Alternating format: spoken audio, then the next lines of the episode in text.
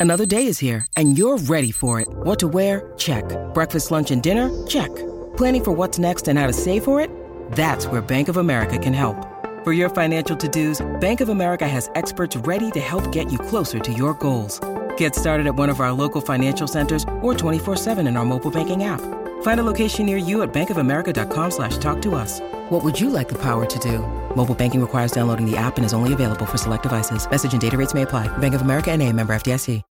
When you need mealtime inspiration, it's worth shopping Kroger, where you'll find over 30,000 mouthwatering choices that excite your inner foodie. And no matter what tasty choice you make, you'll enjoy our everyday low prices, plus extra ways to save, like digital coupons worth over $600 each week. You can also save up to $1 off per gallon at the pump with fuel points. More savings and more inspiring flavors make shopping Kroger worth it every time. Kroger, fresh for everyone. Fuel restrictions apply.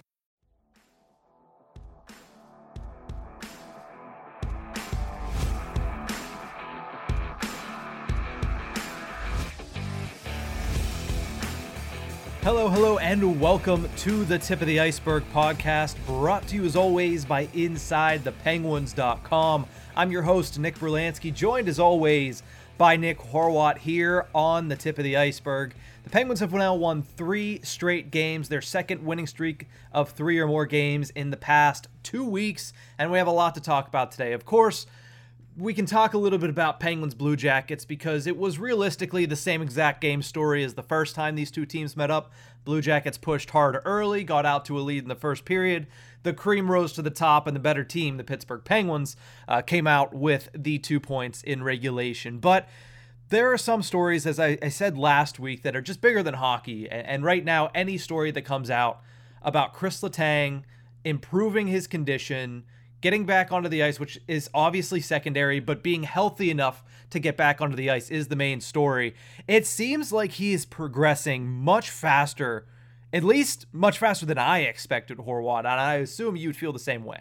Yeah, I know that everyone said from the jump that it was a less, far less severe stroke than the last one, but I still didn't think, I still don't think anybody expected something like this.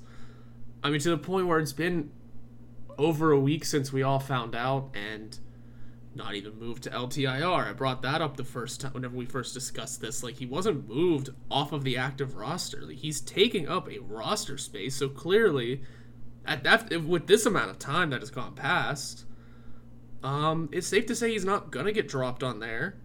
Which, if you think about it, can only mean one of two things. Either one, we're managing this very poorly, or two, he's gonna be back soon because would it not be just the smart decision to drop him on LTIR, especially if he's going to miss that amount of time, uh, and free up $6.1 million in cap space in case, you know, three players get sick and another one is injured?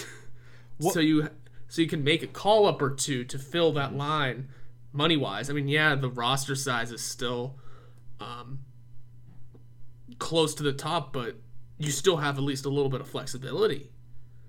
Yeah, I don't know. to me, there is a third option there. Not not just oh we're screwing this up or he's coming back very soon.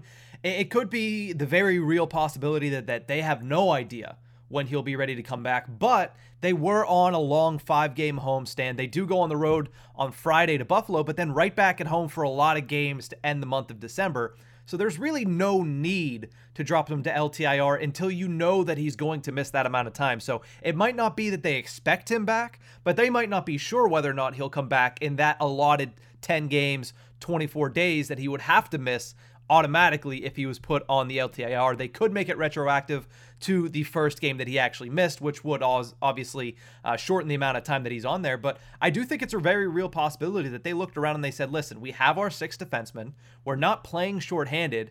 And unless we are going on a long road trip or unless somebody goes down, gets sick, so we almost saw it on Tuesday, goes down, gets sick, gets injured, we need to fill that spot there's no need for us to make a rash decision. There's no need for us to put him on LTIR if we don't if, if we have the cap space and the roster to fill out an actual game lineup. So, I think that's a very real possibility as well. Yeah, it is. I just I just feel like whenever you are in that situation of we don't know, mm-hmm. uh, well, wouldn't the smart move to to be to play it safe. I mean, I don't. It's it's an interesting, interesting, wild concept that I really, like I said, the first time we discussed it, I was shocked he wasn't put on then. Yeah. And I get it, but it's it's we got plenty of home games coming up. You're right Yes. about that part of it. There's we go to Buffalo, but then immediately the next day we're back. And then what? We only have three more away games following that for the rest of the calendar year. And they're all in the Metro Division. Yeah, we have a lot of Metro games coming up. Mm-hmm. Um, I mean, we play Florida in there and obviously Buffalo twice, but it's a lot of Metro. Mm-hmm. That being said, though, it's um, I'm still just surprised that we're getting off topic. Though the point of here here is is that uh, Letang is skating again. sort Yeah. of. Yeah. we don't know to the capacity and if it is team regimented because that is one thing Sullivan has kind of been saying since the beginning that he's skating, yeah, but we haven't cleared anything. He's kind of just doing this for the own peace of mind. But then that video popped out and it was him doing drills, ladies and gentlemen, doing drills. That's a little bit more um I'm not gonna say team regimented still, despite the fact that he was skating with Ryan Poehling and Ty Hennes, uh, but a little more conducive, a little more re- a little more regimented. They're doing drills. It's uh that looks like a step forward to me. That looks like he's Yeah. doing a little more than staying in shape. Yeah, and we can obviously only draw comparisons to what we know in the hockey world. And when you see somebody practicing with Ty Hennes before practices and doing drills and stuff like that, that is the first step of on ice return to a full lineup spot. The next you know the next step in that normal process which this might not be. Like like mike sullivan has said ron hextall has said we are at the mercy of the medical professionals who are monitoring chris's situation which is 100% the way to go to it. So this might not be the way that his actual return is going to go but usually you see that practice individual with ty hennes and then you see them join practice with the rest of the team in a non-contact capacity. Then they get full contact for a couple practices, and then they return to a game. We don't know if that's what it is, but looking back on what we know, that's the normal way that these things goes. That's that's the sequence of things. So we'll have to keep an eye on that. But you mentioned it. Not only was that just a couple days ago, that was Tuesday before the morning skate. Eight days separated from having a stroke and this man is on the ice, not just on the ice doing a twirl like he was two days after, he's on the ice doing extensive drills, which, listen, he had a stroke. That's a heart condition. And he's out there doing a little bit more intensive drills already. That's only a positive sign uh, for Chris Letang and his health. It is. It is. It's it's more than just keeping up the uh, keeping in the right mindset, like which was part of the early twirls or skates in the following days. This is a little bit more than that. This is um getting reps in. This is getting a practice in on your own. It's uh really good for his progress and also phenomenal for the team's morale in general. The fact that he's able to be around the team and still crack jokes with them and uh, be in the locker room every day. It's it is more than just uh, him taking reps and working his way back. He's remaining a member of this team, and that's huge for not just Chris but the team in general and all the fans that are supporting every aspect of this whole thing. Uh, it was funny to me that I don't remember if it was uh, Monday after practice or Tuesday after the game, but P.O. Joseph had a comment when he was asked about filling in or stepping up uh, for Chris Letang and how the defense is done in Letang's absence. And he said, quote, there's no point in trying to be the hero or trying to save the world. We just got to do what we can and, and step up to the level that we can. And it's funny that he said that because it seems like Chris Letang is having a Herculean, superhuman experience on his uh, return here from a stroke. So definitely uh, positive signs. We love to see it. And the one thing I want to ask, and, and listen, it, it's almost a moot point to try to speculate as to when we'll see him back in the Penguins lineup but it feels like too good of a story for him to return for the Winter Classic, doesn't it? Yeah, feels too good, and it doesn't feel too soon too. I mean, we are like we say, we keep we're, we're, we're it's uh, the health of the human 1st mm-hmm. Um, but genuinely, I mean, I I, I don't know what a normal recovery process is for a stroke. I don't remember how long it was for the last one. I keep mm-hmm. forgetting how long it was. What did we say? Two months? I thought I saw that somewhere, but I have to double check because somebody else said eight, and that's you know that much of a discrepancy means that somebody was wrong. I mean, I think he came back that season. So I would imagine it was two. Yeah, I'm gonna go with two for now. Do you remember what year it was? I could probably just. It was in uh, 2014. But while, while you look that up, I'll, I'll give my point on, on this Winter Classic return. That would be exactly five weeks separated from his stroke. And I know that seems like, hey, that's a that's a quick turnaround to go from you know a medical emergency to playing on national television in the way that Chris Letang plays as well, because the way that he plays is not conducive to somebody with a heart condition. But the man is an absolute freak of nature. He's an animal. He is one of the most fitness, or biggest fitness freaks in the National Hockey League. And I, with all this being said, there should be no rush to get him back. I do not want to see him back until we know he is 100% ready to go, 100% not going to, you know, re-injure himself or or nothing's going to flare up. He's not going to face a setback because this is something you have to really, you know, you got to handle with kid gloves. You got to really take it very seriously. But that feels like almost the perfect scenario. And especially for Chris, you know how he's feeling going into this. I mean, he's what, 34, 35 years old? How many more opportunities is he going to get to play in an outdoor game, let alone the Winter Classic at Fenway Park? You know it's going to mean a lot to him to be out there for that game if he can in the capacity as a Penguins defenseman and not just uh, as uh, an injured member of the Pittsburgh Penguins. Yeah, and it was two months. I mean, and he had it in. I can tell you his game sequence. I don't have the exact dates. He's he last played in 2014. It was the late late January, and then returned before the regular season ended in early April. Yeah. But which, by the way, in the last four games of the regular season, he had. Sorry, last three games of the regular season, he had four points.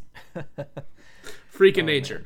Uh, so, so if that's the case, we would expect it to be sooner than two months, two months in a week, whatever this mm-hmm. exact layout may have been. Nine weeks, probably.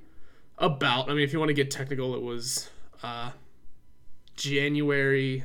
Oh, I'm on the wrong dates here. January 27th was the last game to February 9th. So, yeah, give or take some weeks in there. To February 9th? You mean May 9th? or April May, 9th? April, April, April 9th. Okay, yes. I was about to say he missed a week. Sorry, for um, yeah, yeah, you know what I mean. Yeah, yeah all good. But, but, yeah, no, that's it. It's the end of January to the beginning of April. That's not very long. not long at all. Like nine. That is literally like nine weeks. And like I mentioned, it would be exactly five weeks uh, if this go around if he returned for the Winter Classic. Yeah, so you would assume it's going to be quicker than that time period, and if it happens to fall into there, sure, you got your you got your uh, HBO special. It's you got your Disney movie. It's all right there for you. Yeah, you're you're thirty for thirty on ESPN. You got you got to bring it with the times, Horror. ESPN owns gotta, uh, owns the NHL now, uh, their television rights. But let's, let's yeah, but hasn't thirty for thirty kind of fallen off? It has because there's so many of them at this point. It used to be yeah. only only select stories, but um, now it's a little bit more open to the public. But we're getting on a tangent. Uh, let's talk a little bit about Sidney Crosby because he is on an absolute tear right now. One of the top five in the NHL in scoring. Now, nobody's going to catch Connor McDavid. He's at 52 points at this point. But more impressive is Sidney Crosby's recent run in his last 10 games. Eight goals, 10 assists for 18 points. He has five multi point games in the last 10, and he has two multi goal games in the last 10. What do you make of Sidney Crosby's incredible performance so far this season, and more specifically in these last 10? It's. It's been something to watch. He's doing everything he can to help this team win. That's always what he does has done. Is doing everything he can to help his team win, but at the same time, well, you're doing it by being one of the best players in the league. You know, yeah, it's you don't want to talk about how you are as a player, um, but damn it, you're standing out like a sore thumb right now just because of how phenomenal this has looked. Uh, what did you say it was in the last 10? Because that's gross. He had eight goals, almost a goal per game. Definitely has an assist per game. Eight goals, 10 assists, 18 points. Yeah, 18 points. Just, and there's you, multiple, multiple multi point games, two four point games in there. Five multi point games. Half the time he's scoring at least two points. He's ridiculous. Yeah, and it's it's quite incredible, especially when you look at look at his age. I mean, among the top ten point scorers in the league right now, he and Erik Karlsson are the only ones over thirty. Karlsson's only 32, I think. Sid's 35, man. That's you get the old man contract at the age of 35. You do. They're literally called the 35 plus contracts.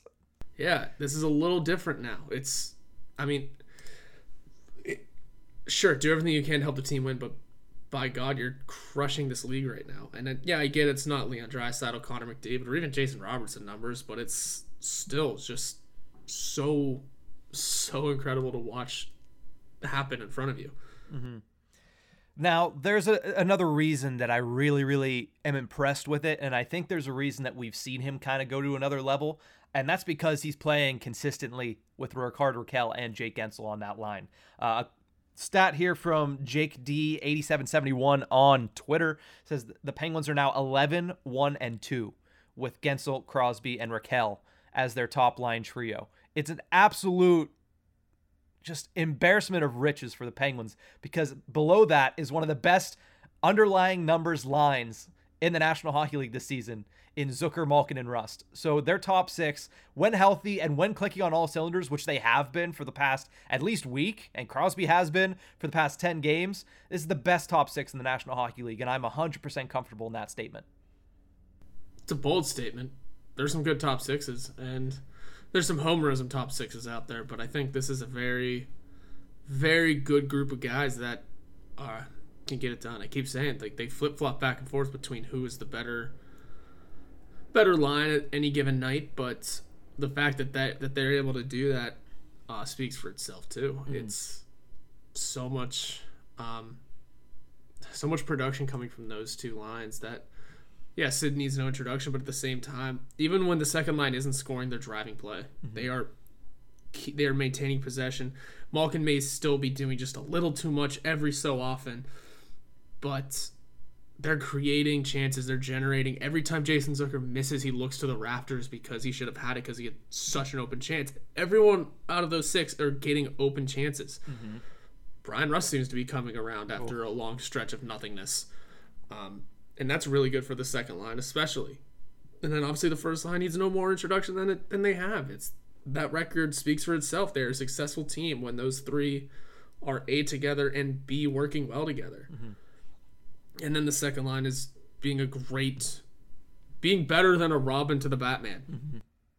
Yeah, they are. And, and and Sidney Crosby is of course the uh, the leader of all of them. He's the conductor of this train, the conductor of this team, and right now he is playing Mozart's finest symphonies uh, on the ice for the Pittsburgh Penguins. He's on pace for 47 goals, 63 assists, which would give him 110 points. That finish, if he stays on that pace, would be the second most goals and points in his career. The career of one of the best hockey players in the history of the NHL. And at the age of 35, he's just going out there and playing like he's 18. Absolutely it's... ridiculous. But I mean, the one question I do want to ask you, Horwat, before we cut the break, is there anything you can think of to point to as to why he is going off in the way that he is this season? Yeah, that concept that he's always changing parts of his game, I think is a big one. Mike Sullivan said that his game is ever evolving, so he's trying to do what he can to keep up with this league that is getting younger and faster around him. Mm-hmm. Maybe he doesn't have the speed, the same speed anymore, but he's now getting into more just shooting the puck because he hasn't a natural talent for scoring goals that he just hasn't utilized that often. I mean, mm-hmm. we've seen him go as low as 16 goals a couple seasons ago and half a year, but still. Um, it's a different. It's just the way he's always evolving his game into I don't even know. It's hard to really put into it, but it's the way that he's just always changing his game to keep up with everything. And because he is Sidney Crosby and one of God's most gifted athletes, yeah. he can just do that. Mm-hmm. He can just do that. He can just make himself better in certain areas. Um, and while he still is phenomenal defensive defensively minded, um, I haven't seen too much of that really. Mm. I mean, his plus minus has been kind of down a little bit. He's taken a lot of uh, he's eaten a lot of minus minus games, um, but that hasn't been a lot of the focus. Mm-hmm. I think. I think his focus has turned to goal scoring and going with a bit of an Edmonton Edmonton Oiler uh, outlook of just outscoring your problems, mm-hmm.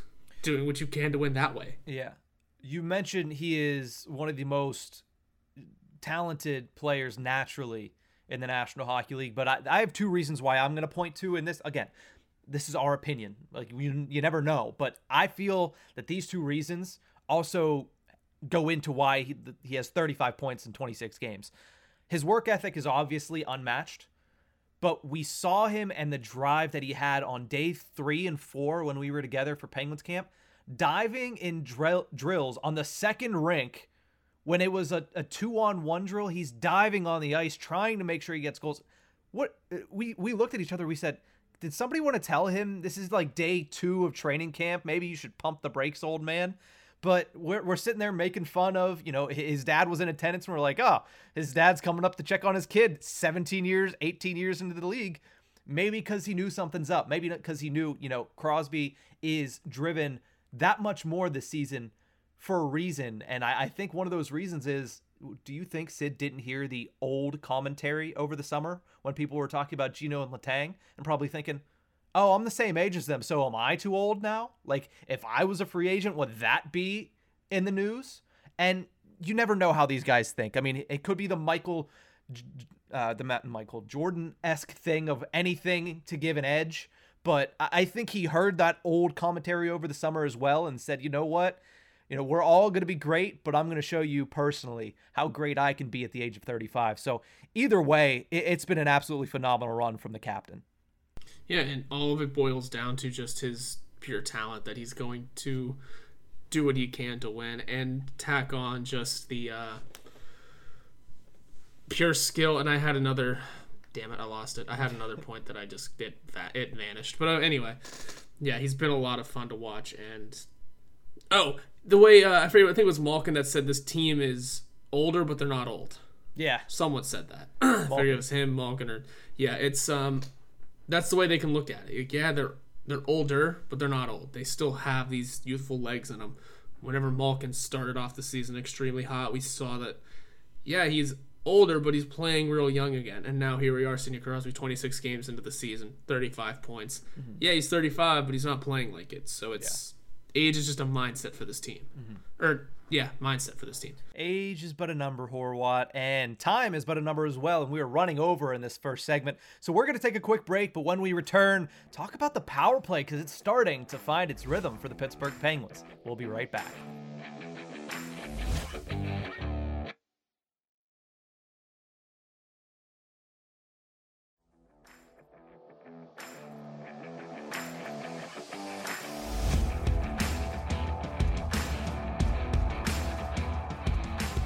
Welcome back to the Tip of the Iceberg podcast, brought to you as always by InsideThePenguins.com. Before we get into the Pittsburgh Penguins power play, which has been clicking on all cylinders the past couple of games, we do want to mention one piece of news that came out on Wednesday. Penguins prospect Sam Poulin has stepped away from the Wilkes-Barre Scranton Baby Penguins of the AHL. Uh, due to personal reasons, he's taking a personal leave of absence, returning home to Quebec to continue working on and off the ice on his progression. But we just want to wish Sam, of course, all the best and uh, and hope that he returns, whether that be at the NHL level or the AHL level, uh, fully whole and, and, ready to go. And hope that this uh, what this leave of absence really helps him. Yeah, and don't try and dig into why he's leaving no. or what it's for. No. Uh, like Hextall said in the release, uh, just respect the kid's privacy. It, number one, let's remember he is a kid. Yeah. It's we don't know anything about it. We're not even going to speculate if it's a mental health thing. We're not going to speculate if it is a family thing. Doing none of that. We're just going to say you respect a kid's privacy in this situation and uh, hope he gets better and hope he's able to return, like you said, whole and uh, return, you know, doing what what he loves. So, with that, let's move over and talk about the Pittsburgh Penguins power play because Tuesday might have been their finest performance as a unit. And talking about the the top unit this entire season. I mean, I know you're playing the Columbus Blue Jackets, who let's let's not get this mixed up. They have a really bad penalty kill unit, but what I think is good is they they change things up, and you can see that they're they're trying to do things a little bit differently. Sullivan said to you on I don't remember when it was, but after the Saturday game against St. Louis, that he wanted to build off the two power play goals scored by the second power play unit. Well, the Penguins did go one for five against Columbus, which is okay, they scored, but I think the thing you have to look at is every single opportunity they had, they had several, several opportunities and got a lot of shots on goal. Yeah, they had plenty of opportunities. It it, it didn't look horrendous. It's kind of the was kind of the best part of it is, that it didn't look like they were um, just blowing up chances like they had done so often. So every so often you'd be watching the first unit out there. You'd look away for a second, I don't know, check a text. You look back up. Oh, the the whoever the opponent's now on a on a breakaway. What happened? Because it w- just had this tendency to just fall apart and overpass and pass into legs. Um, that didn't happen as much against Columbus. Again, yeah, Columbus bad team. You know, 22nd 22nd in the league in penalty kill, but still um, NHL players. Mm-hmm. Still NHL caliber players that you need to play around. And they did that. They were taking advantage of the right opportunities and I think you put it beautifully in your Penguins to go, which by the way, go listen to Mondays to no sorry Tuesdays, Wednesdays, and Fridays. Mm-hmm. Um, switch up the way the concept works. Mm-hmm. Put Sidney Crosby down low, move Guentzel to the side, and go from there. And that is exactly how that one goal score was scored. Now it's a start. It was one for five, which still isn't ideal, but at least they look competent, and that is the first stepping stone. Because I think we've lost the idea of switching up the personnel because that doesn't seem to work either. Mm-hmm. Yeah, switching up the personnel can only do so much if you don't change the actual scheme, especially when the personnel you're switching is somebody that's not really too involved in the scheme to begin with. So I saw a lot of scheme changes on uh, on Tuesday, and I, I liked what I saw, like you mentioned, and I texted it to you anyway whenever I, I put out that first Penguins to go about Jake Guentzel and go back and listen to it, I said he needs to get out of the net front from time to time and they need to utilize his playmaking abilities. They did that on Tuesday. He passes it to Crosby down low, who I also said that's where he should be playing a little bit.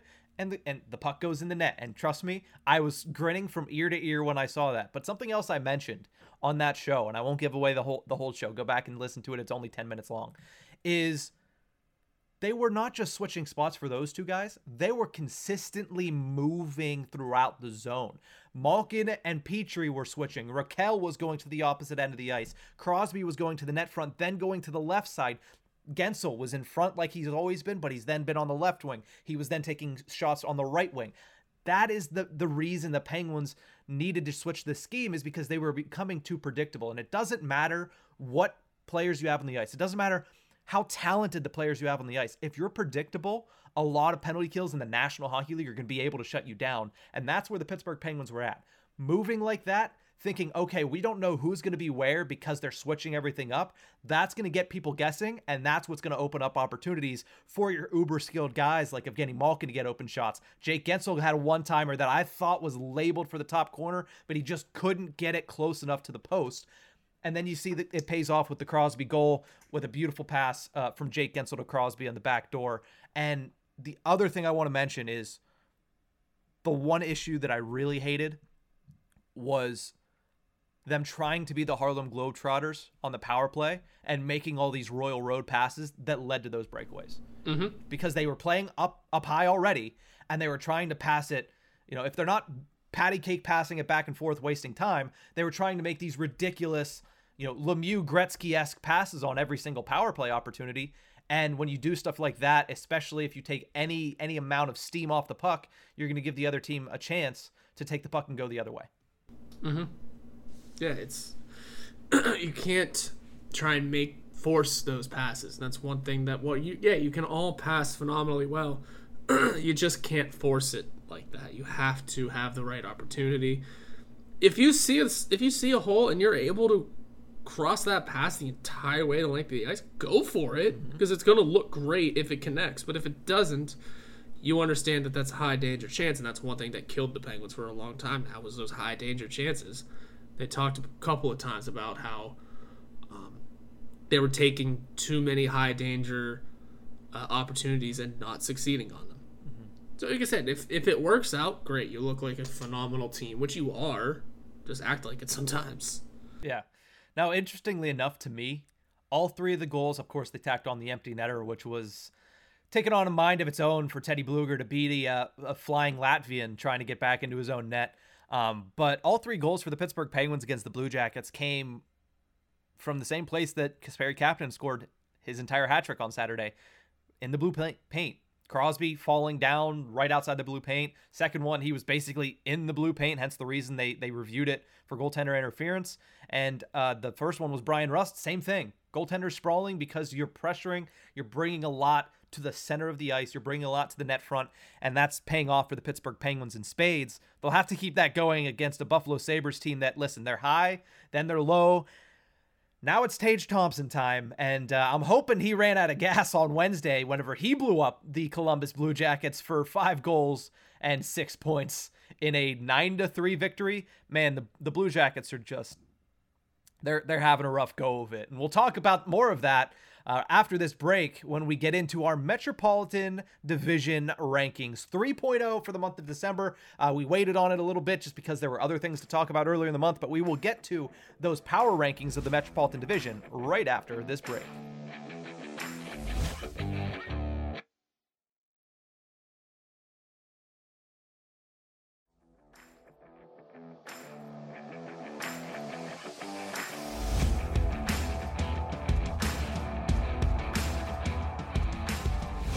Welcome back to the Tip of the Iceberg podcast. I'm Nick Berlansky. That's Nick Horwat. And like Horwat mentioned in the last segment, make sure you check out our new segments, Penguins to Go, coming out every Tuesday, Wednesday, and Friday. And you know why that's great, Horwat, for our listeners? If you wanted more content, if you wanted more up to date content, you will now have a new episode on the Tip of the Iceberg podcast feed anywhere you get your podcast from, from Monday through Friday. That's, I mean, to me, if I want content, that's what I want. Monday through Friday, an episode every day, and those will come out early every weekday, probably around 7:30 or 8 o'clock, depending on how fast my computer processes the download. But they'll also be available all day. And as a matter of fact, I listened to both of them yesterday, mm-hmm. so you know, a day later, that's all available at any time. Give us, give it a listen. It's all great stuff, and uh, bringing up great points on so many different things. First episode was about how the Penguins were wasting Jake Guentzel's potential. Go check that out from Tuesday. And then Wednesday's episode, there's something needs to happen uh, with, with Jeff Carter. But you can go listen to those. There's 10 minutes each. Just go spend a couple minutes or maybe even on your drive to work, which is why uh, we put them out at that time. But let's get into our Metropolitan Division rankings 3.0. Horwat Number eight and number seven, I feel like are consensus. It's just a matter of who you want to put where. I have the Columbus Blue Jackets uh, at bottom. At the bottom again, I believe I've put them at the bottom for all of my uh, power rankings. Cannot remember at this moment in time. I, I meant to go back and check it out, but I have the Columbus Blue Jackets at number eight. They're injured and they're very, very young. I mean, they had two players making their NHL debut against the Pittsburgh Penguins on Tuesday. It just seems like they're outmatched every single night. Yeah, and it's not even that they're injured. They're they're players that are injured and out for the season. Yeah. It's not like it's uh, I stubbed his toe. He's gonna miss a couple of games. He's I couldn't think of anything else. That that's that, that's more a basketball injury than a hockey injury, but I'll allow it. Fine, he broke his toe. He's gonna be out for a couple of games. Mm. Um, yeah, these guys are out for the year.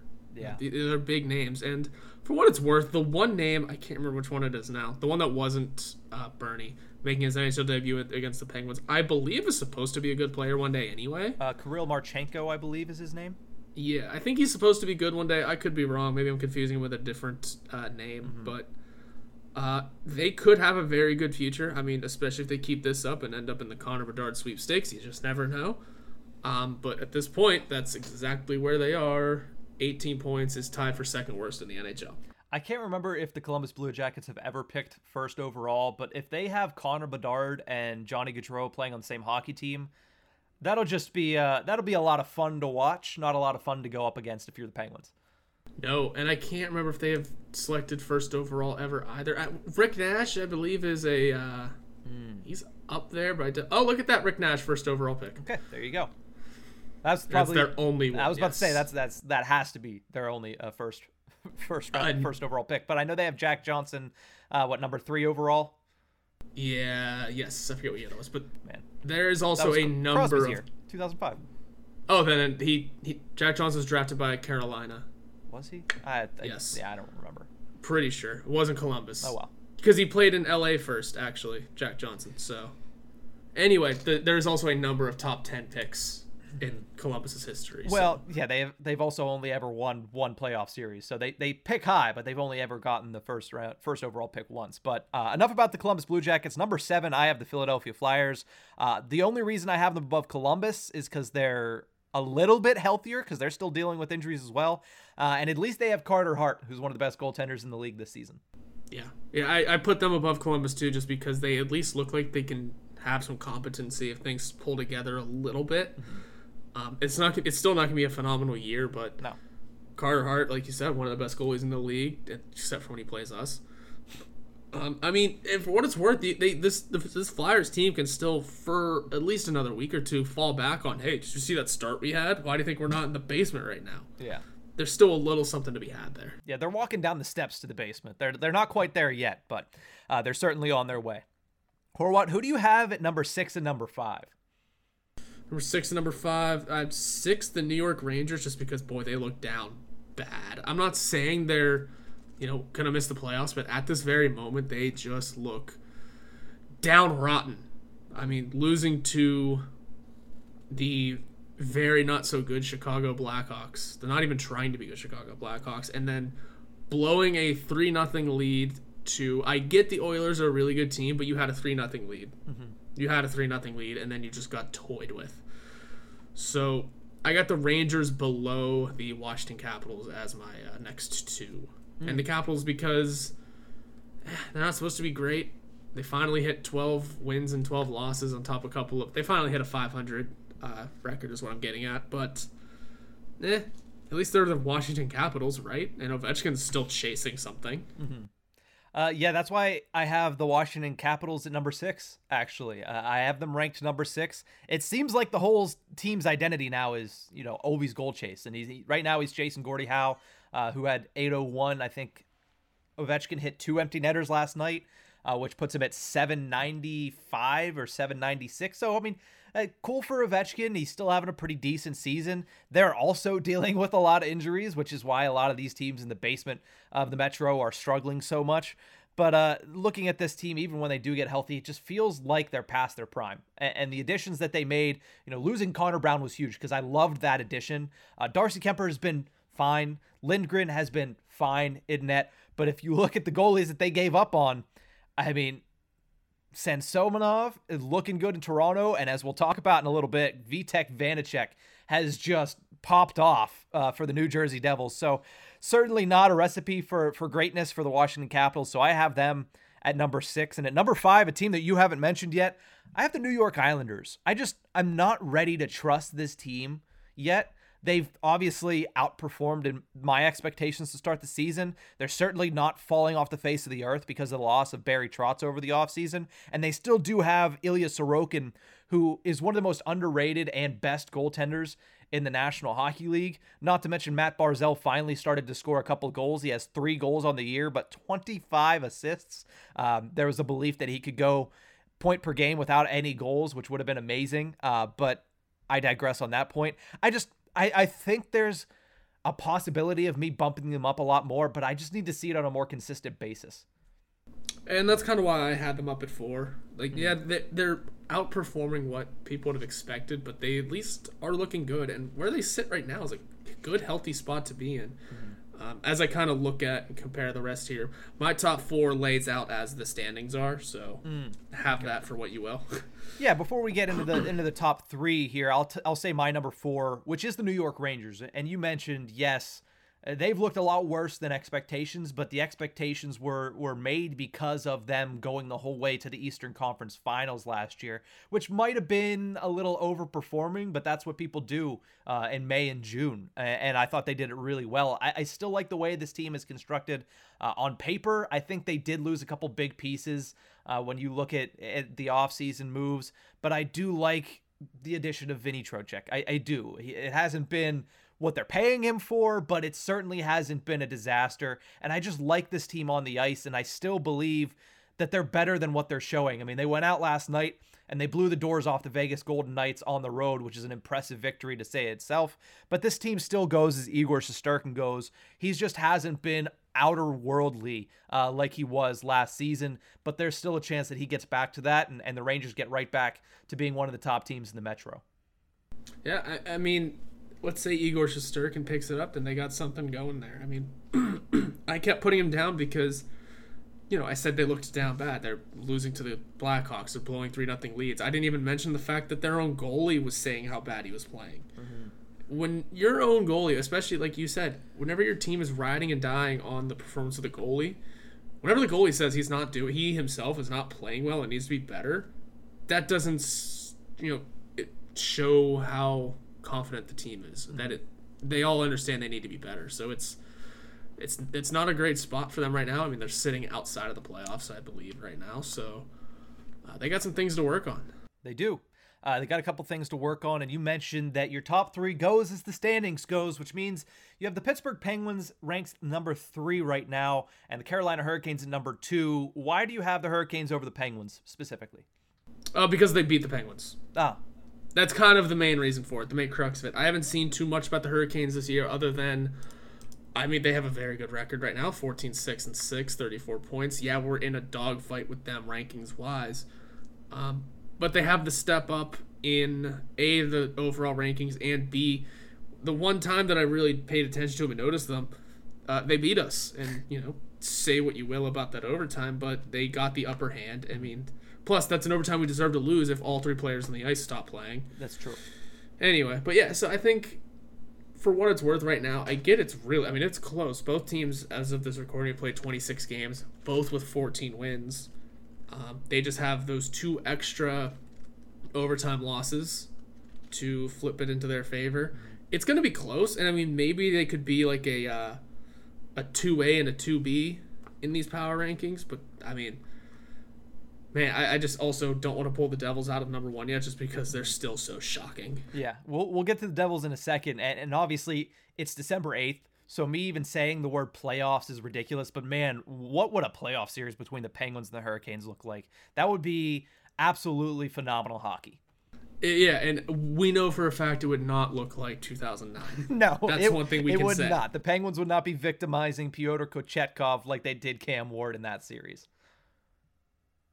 But uh, I actually do have the Penguins above the Carolina Hurricanes. Usually, I rank the Penguins lower than than you do. I usually have a little bit more of a of a negative opinion of the Pittsburgh Penguins. But when I look at the Hurricanes before I get into the Pens, the Hurricanes are just they are what they are. They're slow and steady, just under the radar. Just go out there. You know, we're gonna pick up our wins. Uh, we're gonna have players that are doing miraculous things, but nobody's gonna pay attention to them for some reason. And then we're just going to float under the radar until we finish the season with either first or second seed in the Metropolitan Division. They are a very well coached team under Rod Brind'Amour, and they are a very, very skilled team that is, plays extremely well uh, at five on five. I, I, think they're one of the best teams in the National Hockey League. But right now, I do have the Penguins uh, ahead of them, even though the Hurricanes beat the Pens uh, a couple of days ago. I do think the Penguins, for long stretches of that game, outplayed the Hurricanes. It was at PPG Paints Arena, so that plays a small factor. But when I look at the Penguins, with their special teams coming along. I mean, their penalty kill has been probably the best in the National Hockey League over this past stretch. The power play, the way it looked on Tuesday, if they can keep a little bit of that momentum going. Sidney Crosby, we talked about this this episode, ultra determined, ultra competitive, and that first line and top six as, as a whole looking, you know, bonkers and then Tristan Jarry rounding into Vezina form. I like the Penguins and where they're at right now, as opposed to the Carolina Hurricanes, who have kind of muddled around at 500 for the past couple of weeks. I think the Penguins right now are the team to beat between these two. But the team to beat in the Metropolitan Division, and you mentioned them a couple minutes ago, man, are the New Jersey Devils just an absolute wagon. Horwat, what are your thoughts uh, on the boys from Jersey?